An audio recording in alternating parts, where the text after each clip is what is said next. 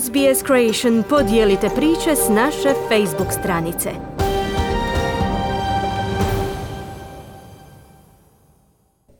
Radio SBS, program na hrvatskom jeziku, ja sam Kruno Martinac.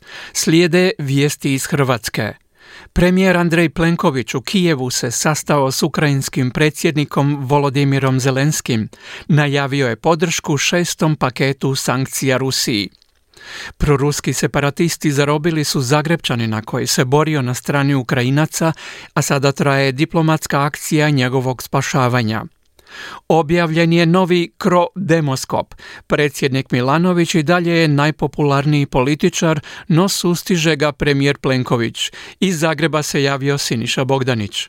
Bez najave, dakle u tajnosti, premijer Andrej Plenković otputovao je u Kijev gdje se u jutarnjim nedjeljnim satima sastao s predsjednikom Volodimirom Zelenskim. Prema objavama iz Banskih dvora koje su uslijedile nakon sastanka uz predsjednika vlade bio je i ministar vanjskih i europskih poslova Gordan Grlić Radman. Plenković i Grlić Radmana dočekala je veleposlanica Anica Đamić koja se ovom prigodom iz Lavova vratila u Kijev gdje će ostati i nastaviti voditi veleposlanstvo Republike Hrvatske u Ukrajini. Hrvatska se divi otporu ukrajinskog naroda i njegovim europskim težnjama i spremna je pomoći svojim iskustvom poslije ratne obnove, rekao je premijer Andrej Plenković za posjeta Kijevu. Hrvatska je i sama iskusila agresiju i zato razumijemo kako je težak pritisak i kako je teško stanje za branitelje i Ukrajince, dodao je premijer na tiskovnoj konferenciji koju je zajedno održao sa predsjednikom Zelenskim.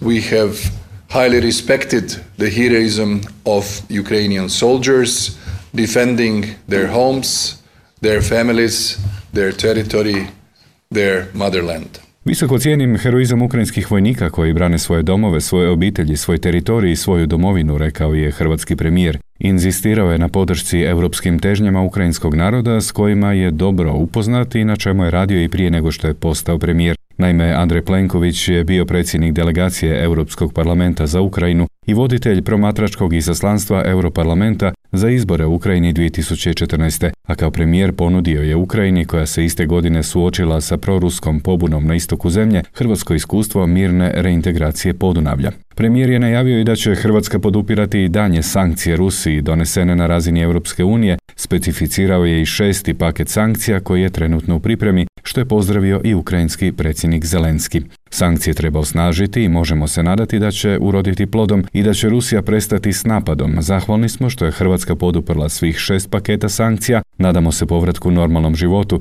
Hrvatska ima veliko iskustvo u razminiravanju i nadamo se da će nam pomoći u tome nakon što ruske snage odu. Ruskoj vojsci u cilju je bilo prouzročiti što veća stradanja i patnju, rekao je Zelenski. Poslušajmo što je za javni radio izjavila veleposlanica Đamić, trenutno jedna od najpopularnijih osoba u Hrvatskoj.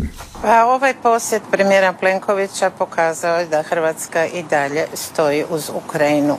Očekivanja su bila sa ukrajinske strane da još jednom ponove da očekuju pomoć od Hrvatske što se tiče pristupanja Ukrajine europskim integracijama.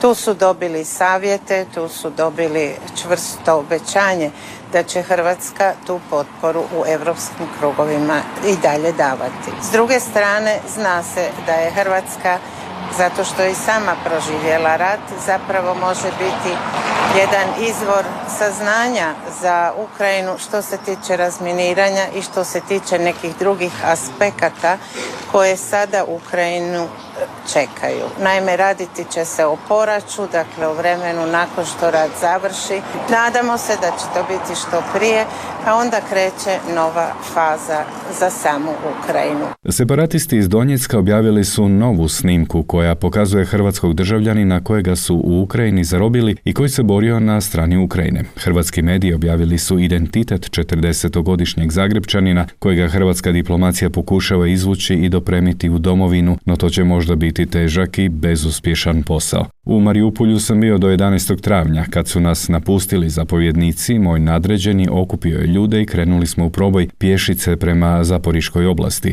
Zarobljeni smo 24. travnja, kazao je na snimci ovaj ratni zarobljenik. Evo što kažu ministar unutarnjih poslova Davor Božinović i veleposlanica u Ukrajini Anica Đamić. Hrvatska čini i činit će. Naravno da je situacija otežana činjenicom da je on uhapšen od strane ruskih snaga. Mislim da je to nešto na čemu sigurno se može graditi naša pozicija, odnosno zahtjevi prema onoj strani koja ga drži. Međutim, s obzirom na sve okolnosti, ja ne mogu u ovom trenutku predvidjeti u kojem trenutku bi tu mogli očekivati neki napredak.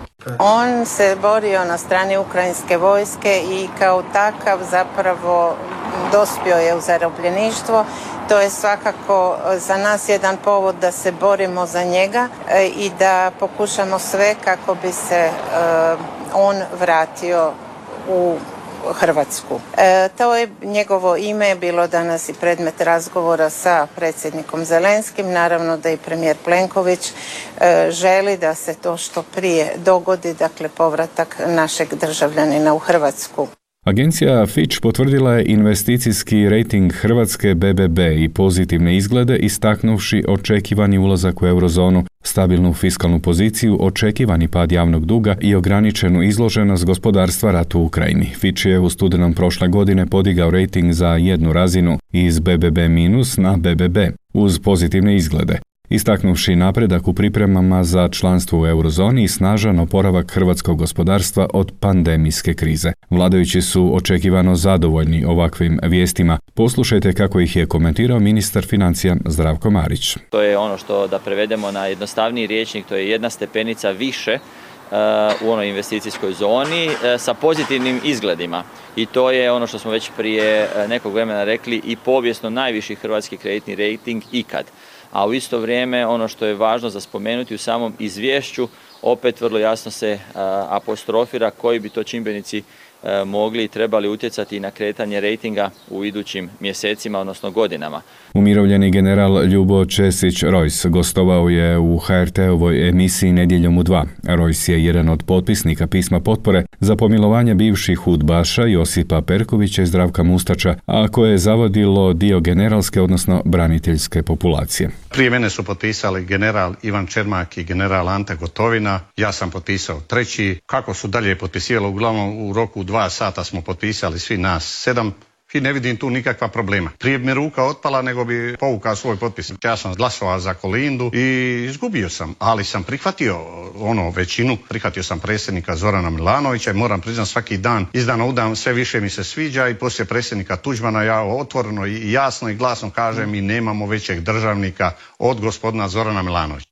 RTL je pak objavio rezultate redovnog mjesečnog istraživanja političkih preferencija. Prema najnovijem krodemoskopu HDZ i dalje vodi. Ovaj mjesec im i raste rating, pa ih tako sada bira 26,1% u odnosu na travanj tadašnjih 25,4%. Blagi rast ima i SDP, u svibnju je to 17,5% naprama travanjskih 17,1%, a treći je Možemo, koji je blago pao u svibnju su na 12,6%, a mjesec dana ranije bili su na 12,8%. Najpozitivniji političar i dalje predsjednik Zoran Milanović s gotovo 21%, ali bilježi blagi pad u odnosu na 22% u travnju. Ovo mu je od veljače najlošiji rejting. Drugi je premijer Andrej Plenković kojemu je pak u odnosu na travanje rejting viši za gotovo 3% boda. Sada ima 18%, a imao je 15,5%.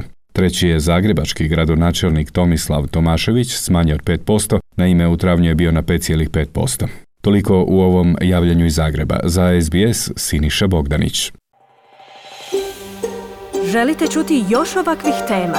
Slušajte nas na Apple Podcast, Google Podcast, Spotify ili gdje god vi nalazite podcaste.